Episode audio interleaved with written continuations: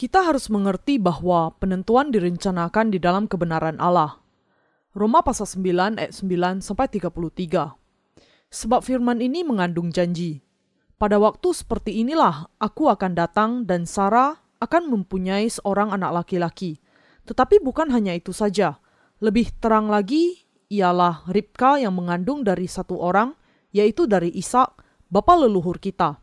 Sebab waktu anak-anak itu belum dilahirkan dan belum melakukan yang baik atau yang jahat, supaya rencana Allah tentang pemilihannya diteguhkan bukan berdasarkan perbuatan, tetapi berdasarkan panggilannya. Dikatakan kepada Ribka, anak yang tua akan menjadi hamba anak yang muda. Seperti ada tertulis, aku mengasihi Yakub tetapi membenci Esau. Jika demikian, apakah yang hendak kita katakan? Apakah Allah tidak adil?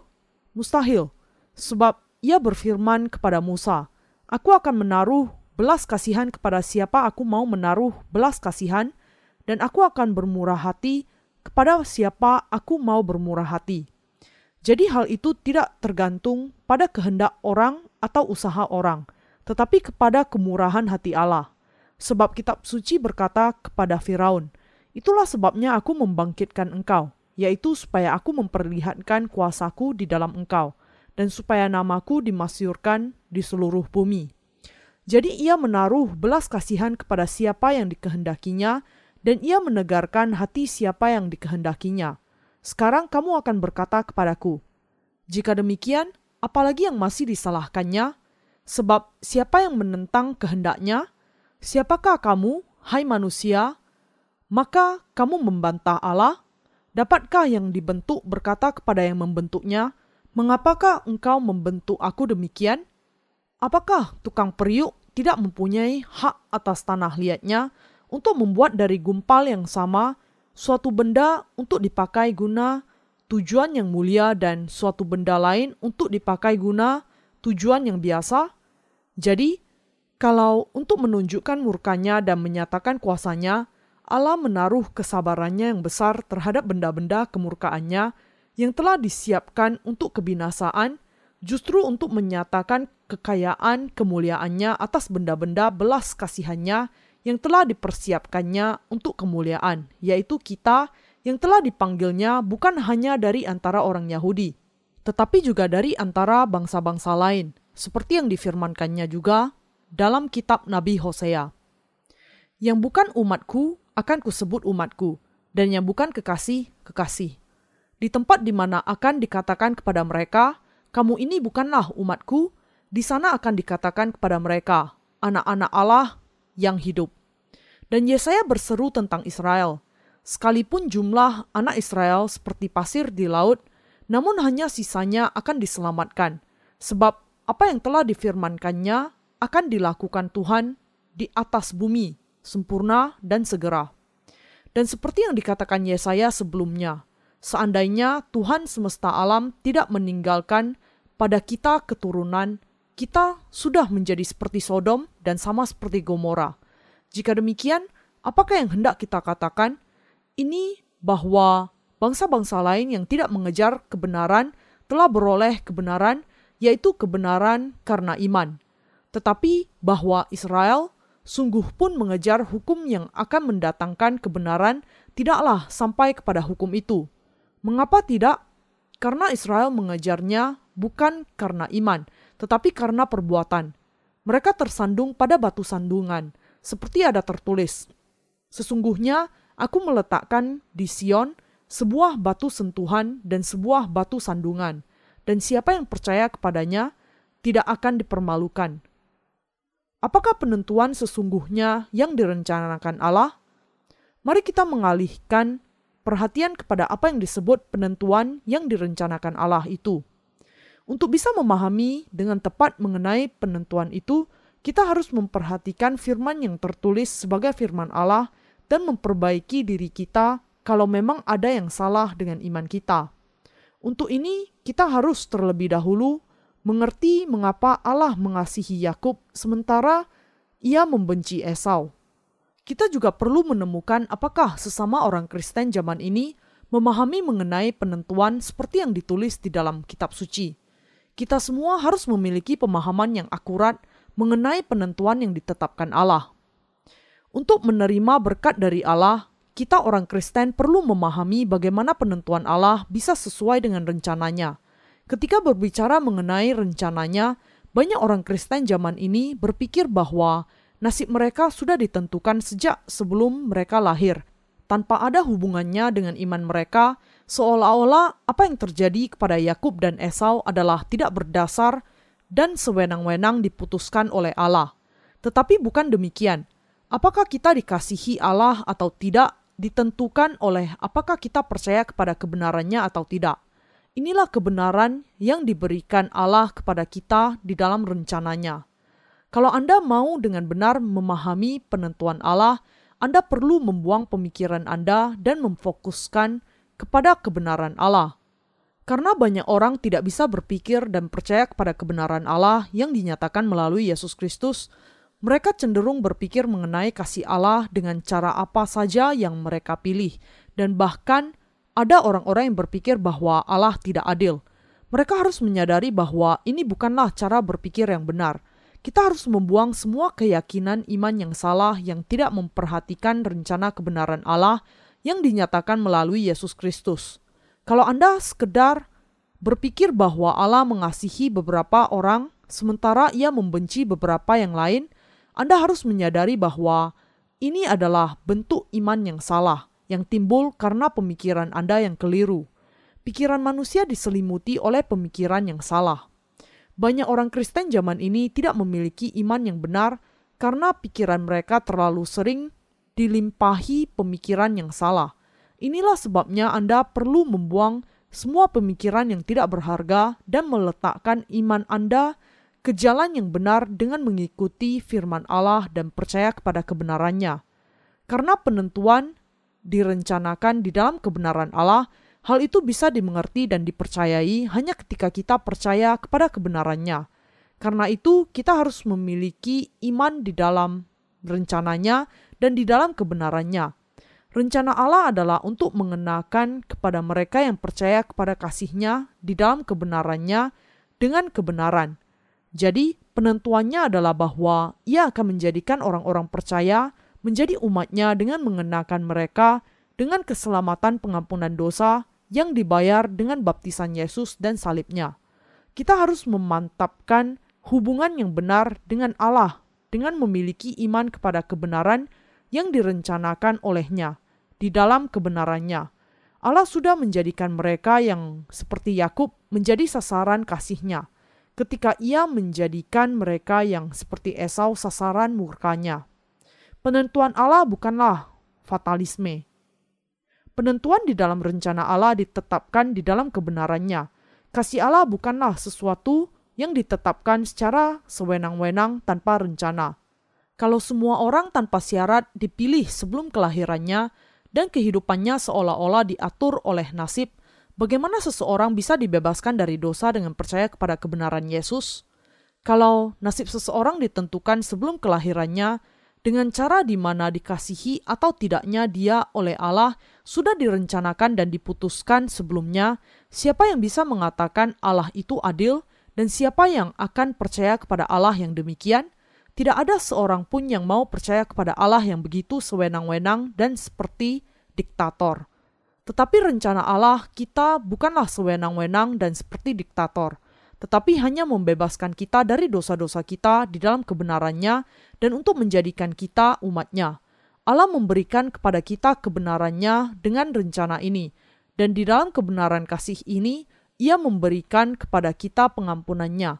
Ia sudah mempersiapkan untuk mengenakan mereka yang percaya kepada kasih kebenarannya di dalam kasih, dan mereka yang tidak percaya di dalam murka.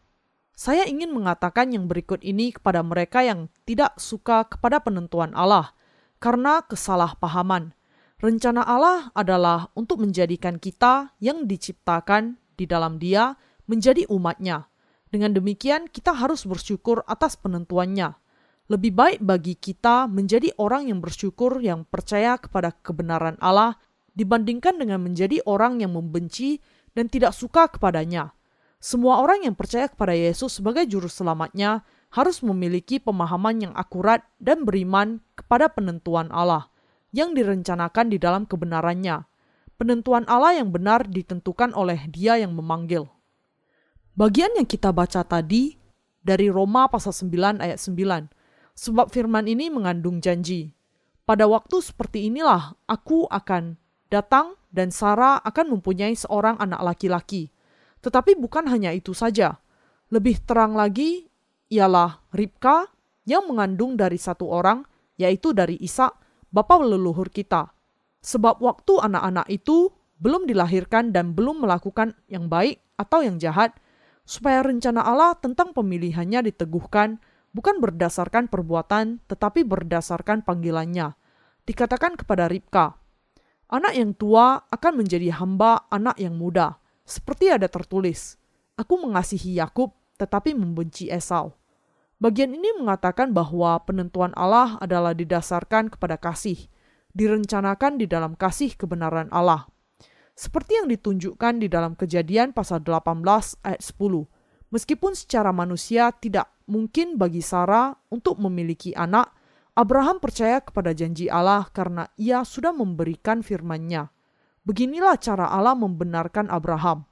Allah memberikan Ishak kepadanya karena ia percaya kepadanya, dan Allah menerima imannya.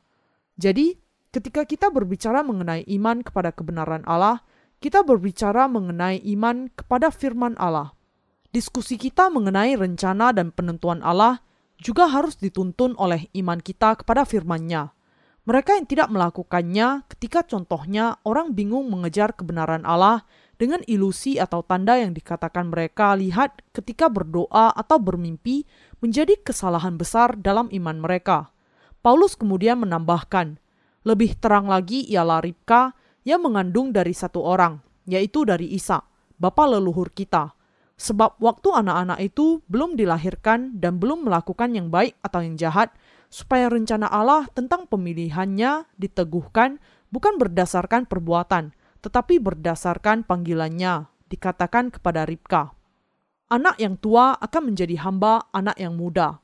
Kitab suci mengatakan bahwa Isa yang belum memiliki anak berdoa kepada Allah, dan Allah menjawab dengan memberikan kepadanya anak kembar kita bisa melihat bahwa penentuan direncanakan di dalam kebenaran Allah memiliki hubungan yang pasti dengan iman mereka yang dikasihi olehnya. Perlu diulangi lagi ayat 11 di sini. Sebab waktu anak-anak itu belum dilahirkan dan belum melakukan yang baik atau yang jahat. Supaya rencana Allah tentang pemilihannya diteguhkan bukan berdasarkan perbuatan, tetapi berdasarkan panggilannya. Kunci kepada memahami kebenaran mengenai penentuan dan pilihan di dalam rencana Allah adalah bahwa tujuan dari Allah berdasarkan panggilannya. Antara Yakub dan Esau, sesuai dengan penentuan di dalam rencana Allah, Allah memanggil dan mengasihi Yakub. Ketika Allah memanggil manusia dan mengasihi mereka, dengan kata lain, memanggil dan mengasihi orang-orang yang seperti Yakub jauh dari keadaan menjadi orang benar – Allah tidak memanggil Esau yang menganggap dirinya benar dan penuh dengan kebanggaan. Dalam penentuan Allah sesuai dengan rencananya, sudah pasti bahwa Allah akan memanggil dan mengasihi orang-orang seperti Yakub. Tujuan Allah dalam memanggil orang-orang seperti Yakub adalah untuk menjadikan orang berdosa menjadi anak-anaknya yang bebas dari dosa. Ia yang memanggil untuk mengenakan kebenaran kepada orang-orang yang dipanggil di dalam kasih adalah Allah. Dia yang dipanggil itu adalah Yakub. Kita harus mengenal dan percaya kepada kebenaran Allah di dalam rencananya. Yakub mewakili sosok dari orang berdosa yang kepadanya Allah menunjukkan belas kasihan di dalam kebenarannya.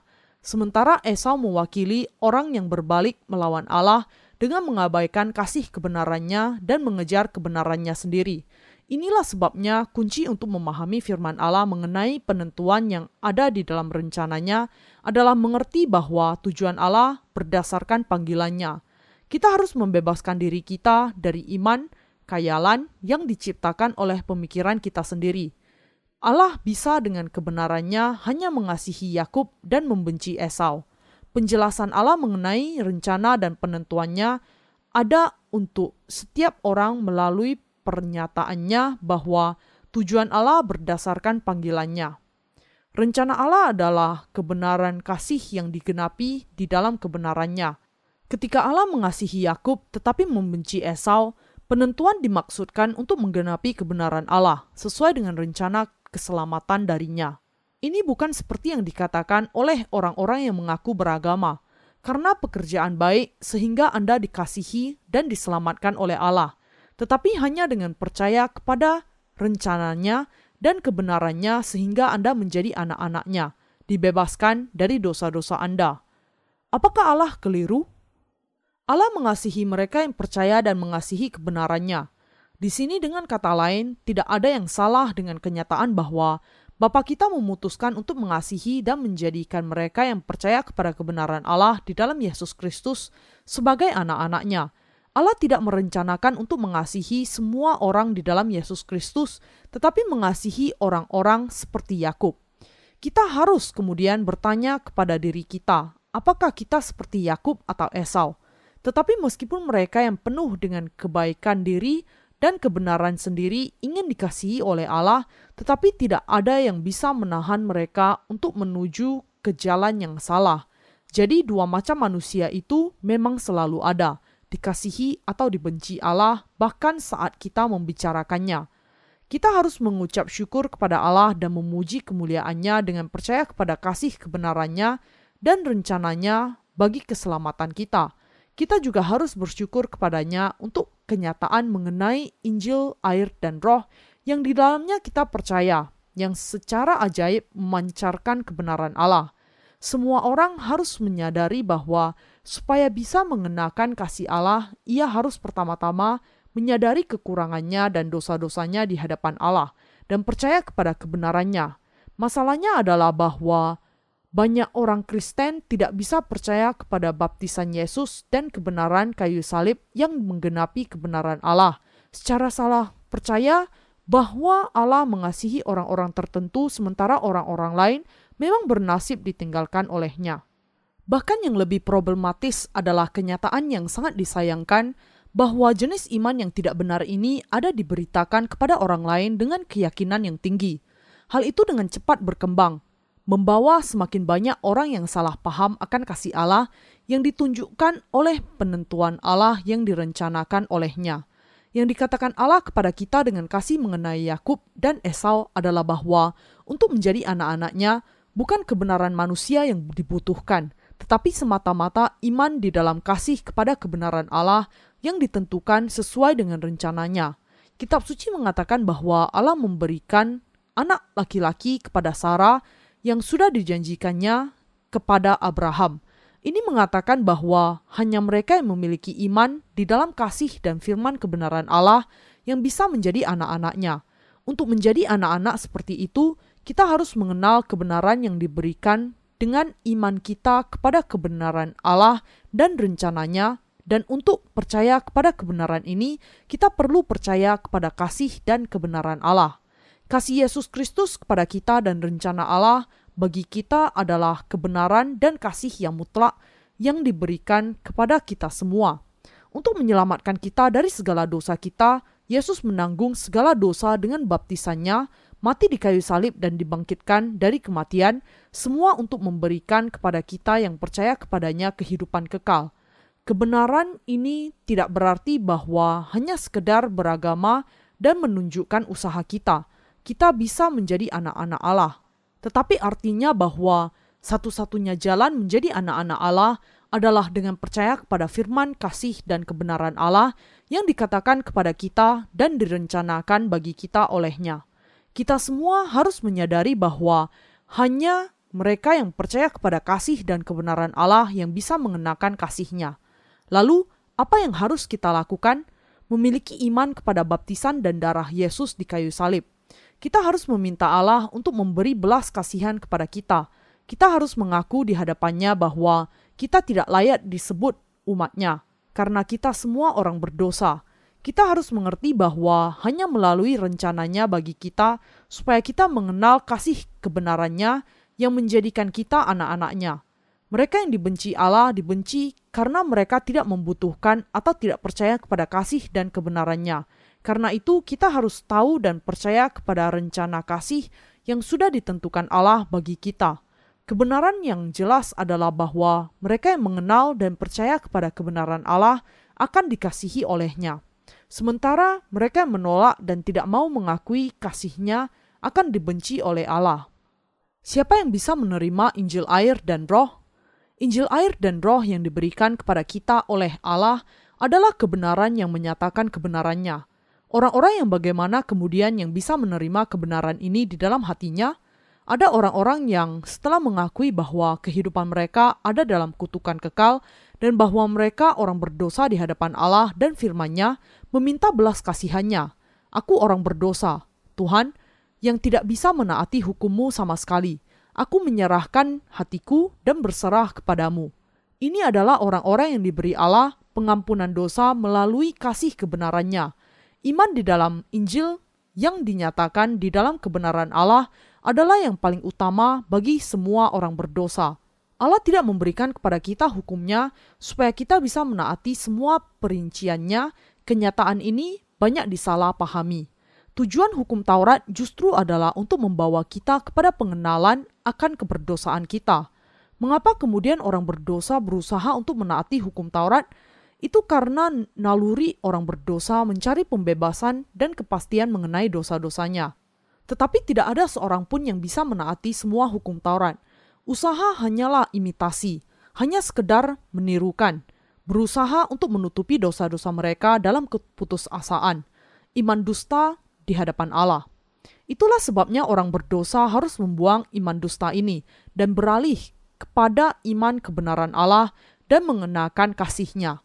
Untuk mengenakan kasih ini kepada kita, Allah mengutus Yesus ke bumi ini yang dibaptis oleh Yohanes menanggung di atas dirinya segala dosa dunia dan dengan mencurahkan darahnya di kayu salib menghapus segala dosa. Allah telah mengakui iman mereka yang percaya di dalam kasih kebenarannya. Ketika kita dibebaskan dari segala dosa melalui iman kita kepada Injil air dan roh yang adalah penggenapan kebenaran Allah, kita kemudian mengenakan kasihnya. Inilah janji kebenaran yang ditetapkan Allah bagi kita di dalam rencananya. Allah akan membenci mereka yang bersandar hanya kepada diri mereka sendiri. Ada banyak orang yang demikian di sekeliling kita, tetapi Anda harus diselamatkan dari dosa dengan percaya kepada baptisan Yesus dan darahnya yang menggenapi kasih dan kebenaran Allah. Kemudian Anda pastilah akan mengenakan kasih Allah yang sudah disediakan bagi mereka yang dipanggilnya. Manusia sering berusaha melakukan hal-hal sendiri bagi Allah untuk mendapatkan kasih dan pengampunannya. Tetapi usaha itu sia-sia tanpa ada iman kepada kebenaran Allah. Allah hanya memanggil Yakub untuk mengenakan kasihnya dan bukan Esau. Di hadapan Allah, Yakub itu licik dan penipu yang penuh kebohongan. Tetapi karena dia percaya kepada kasih dan kebenaran Allah, ia menjadi salah satu bapa iman. Kita juga harus menerima kasih Allah dengan percaya kepada baptisan Yesus dan darahnya di kayu salib, penggenapan kebenaran Allah sebagai penebusan kita. Karena Esau berusaha untuk diberkati oleh bapaknya dengan hasil buruannya sendiri, ia menjadi simbol dari mereka yang tidak bisa memperoleh berkat Allah. Kita perlu meluangkan waktu untuk berpikir secara seksama mengenai bagian ini. Siapa yang seperti Esau di dunia ini? Tidakkah kita seperti dia? Orang-orang yang seperti Yakub adalah yang mendapatkan kasih Allah. Kita tahu bahwa kita juga lemah dan jahat, sama seperti Yakub. Allah yang memanggil kita bahkan sebelum kita dilahirkan bukan berdasar kepada perbuatan, tetapi kepada panggilannya, sudah memerintahkan supaya kita percaya kepada kasih dan kebenarannya untuk menerima kasihnya. Allah mengutus Yesus yang menggenapi kebenaran Allah dengan rencananya untuk kita semua. Ketika Allah pertama kali memanggil kita, ia memanggil orang berdosa, bukan orang benar. Mereka yang dibenci olehnya adalah yang mengira bahwa dirinya penuh dengan kebenarannya sendiri dan tidak percaya kepada kasihnya yang penuh belas kasihan. Mereka yang memiliki iman yang keliru demikian dibenci Allah dan tidak bisa mengenakan kasihnya untuk menjadi umatnya. Allah sudah menentukan kebenaran ini bagi kita di dalam hatinya. Karena itu, Paulus dengan tegas mengatakan, jika demikian, apakah yang hendak kita katakan? Apakah Allah tidak adil? Mustahil. Roma pasal 9 ayat 14. Mereka yang dikasihi Allah adalah yang seperti Yakub. Ketika Allah memandang Anda, Apakah Anda sungguh-sungguh orang yang akan diberi belas kasihannya? Apa alasan yang dibutuhkan Allah ketika ia memiliki kasih kepada siapa saja yang dikasihinya dan kebencian kepada siapa saja yang dibencinya? Bagaimana kita bisa mengatakan kalau Allah sudah melakukan kesalahan? Tidak terhitung banyaknya orang yang hidup di bumi ini, sementara beberapa di antara mereka mengasihi Allah, yang lainnya tidak. Apakah ini berarti Allah salah kepada mereka? Allah adalah Allah yang adil dan menghukum dosa-dosa mereka yang berbalik melawan kebenarannya. Kita harus menghindari kesalahpahaman dalam bagian ini dengan mengerti rencana Allah yang dinyatakan di dalam kebenarannya dengan iman kita kepada kebenarannya. Banyak orang Kristen yang salah arah yang hatinya seperti Firaun dikeraskan. Ada orang-orang yang dibenci Allah seperti yang dikatakan dalam ayat 17. Sebab kitab suci berkata kepada Firaun, Itulah sebabnya aku membangkitkan engkau, yaitu supaya aku memperlihatkan kuasaku di dalam engkau, dan supaya namaku dimasyurkan di seluruh bumi. Kita semua tidak sempurna di hadapan Allah. Lalu kita tidak boleh menjadi seperti Firaun. Haruskah Allah membenci kita yang sama kerasnya dengan Firaun karena tidak percaya kepada baptisan Yesus dan darahnya di kayu salib bagi penebusan kita? Ya, orang-orang seperti Firaun berbalik melawan Allah orang-orang itu membanggakan dan bersandar kepada kebenarannya sendiri. Tetapi kebenaran mereka sendiri tidak bisa menebus mereka dari dosa-dosa mereka sendiri.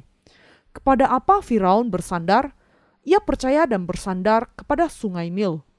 Ia berpikir bahwa selama ia memiliki persediaan air yang melimpah, segala sesuatu akan baik-baik saja.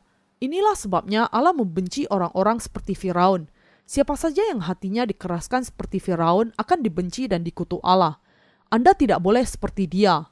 Dengan menerima kasih yang penuh, belas kasihan yang diberikan secara cuma-cuma kepada Anda, Anda justru bisa menjadi anak-anaknya. Apakah Anda dengan sukacita setuju dengan rencana kebenaran Allah? Apakah hati Anda bersiap untuk menerima kasih kebenaran Allah yang ditentukan bagi Anda di dalam rencananya? Ada beberapa orang yang meskipun percaya kepada Yesus, menderita karena mereka salah paham akan rencana Allah. Orang-orang seperti itu bertanya, "Aku percaya kepada Yesus, tetapi apakah Allah memilih aku? Kalau Ia tidak memilih aku, apa gunanya imanku? Apa yang harus aku lakukan? Aku tidak boleh berhenti percaya kepada Yesus. Apa yang harus aku lakukan? Aku sungguh-sungguh percaya kepada Yesus, tetapi apa yang terjadi kalau aku bukan pilihannya? Mungkin mereka berusaha untuk menghibur diri dengan berpikir, "Karena aku percaya kepada Yesus dan menghadiri kebaktian gereja, Allah pasti sudah memilih aku. Pasti ini kasusnya. Di surga pasti ada satu tempat untukku." Tetapi kemudian mereka jatuh ke dalam dosa dan bertanya-tanya lagi, "Allah pasti tidak memilih aku." Mungkin ini saatnya berhenti percaya kepada Yesus dengan kata lain, mereka berpikir sendiri, menyimpulkan sendiri, dan mengakhiri semuanya sendiri. Orang-orang seperti ini akan membutuhkan pemikiran ulang akan pemahaman mereka mengenai rencana Allah dan mencapai pemahaman yang benar untuk percaya kepada Yesus sebagai juru selamat mereka. Mereka yang lebih percaya kepada pengajaran para teolog dibandingkan dengan firman Allah sendiri, sebaliknya mungkin berkata, Bukankah Allah mengatakan bahwa yang tua akan menjadi hamba yang muda, dan bahwa ia mengasihi Yakub sementara membenci Esau sebelum mereka dilahirkan. Karena kita percaya kepada Yesus sekarang, pasti kita juga diputuskan untuk diselamatkan sebelum kita dilahirkan. Tetapi Rasul Paulus mengatakan bahwa penentuan itu direncanakan oleh Allah, bukan berdasarkan perbuatan, tetapi berdasarkan panggilannya. Menaati hukum Taurat tidak membuat seseorang menjadi anak Allah hanya dengan iman kepada kebenaran Allah dan belas kasihan, serta kasih yang ditunjukkan dengan baptisan dan darah Yesus di kayu salib saja, kita bisa menjadi anak-anaknya. Karena doktrin yang dibuat oleh para teolog, banyak orang tidak bisa percaya kepada baptisan dan darah Yesus, pernyataan dari kebenaran Allah sebagai keselamatan mereka. Mereka yang mendengar kasih Injil menunjukkan kebenarannya, tetapi tidak percaya itu seperti Firaun Allah membenci mereka yang tanpa percaya kepada kebenaran Allah yang dinyatakan di dalam Yesus Kristus berusaha untuk menjadi anak-anak Allah sesuai dengan seleranya sendiri. Kalau Anda tidak percaya kepada kasih kebenaran Allah yang ditunjukkan melalui Yesus Kristus, inilah saatnya bagi Anda untuk melakukannya. Kemudian Anda akan mengenakan kasih Allah. Kita semua pada dasarnya seperti Esau, tetapi kita diselamatkan dari dosa dengan percaya kepada kasih kebenaran Allah. Kita menerima kasih berkat Allah dengan percaya kepada kebenarannya. Allah sudah menyediakan baik kepada bangsa Israel maupun orang-orang bukan Yahudi berkat kemungkinan menjadikan mereka yang percaya kepada kasih kebenarannya menjadi anak-anak Allah. Sama seperti yang dikatakan Allah, yang bukan umatku akan kusebut umatku, dan yang bukan kekasih, kekasih. Ia sudah memberikan kepada kita Injil baptisan dan darah Yesus, dan kepada mereka yang percaya kasih kebenarannya. Bagian selanjutnya, dan di tempat di mana akan dikatakan kepada mereka, "Kamu ini bukanlah umatku." Di sana akan dikatakan kepada mereka, "Anak-anak Allah yang hidup." Adalah firman kasih Allah yang sudah digenapi bagi kita sekarang. Kita dengan demikian menyadari bahwa karena kita sangat tidak mampu di hadapan Allah, Allah menyelamatkan kita dengan datang sebagai manusia di dalam daging dan membuat kasih kebenarannya tersedia bagi kita. Bahwa anda dan saya diselamatkan dari dosa di hadapan Allah adalah kasih penebusan yang sudah direncanakan di dalam kebenaran Allah. Untuk ditebus dari segala dosa kita dengan percaya kepada kasih kebenaran Allah tanpa mengeraskan hati kita hanya bisa terjadi dengan iman kepada kebenaran. Selain jalan ini, tidak ada jalan lain untuk menerima pengampunan dosa. Kita dilahirkan dengan hati yang keras, tetapi firman Allah bisa memenangkan hati kita dan ketidakmauan kita. Hati kita kemudian akan diperintah oleh damai Allah.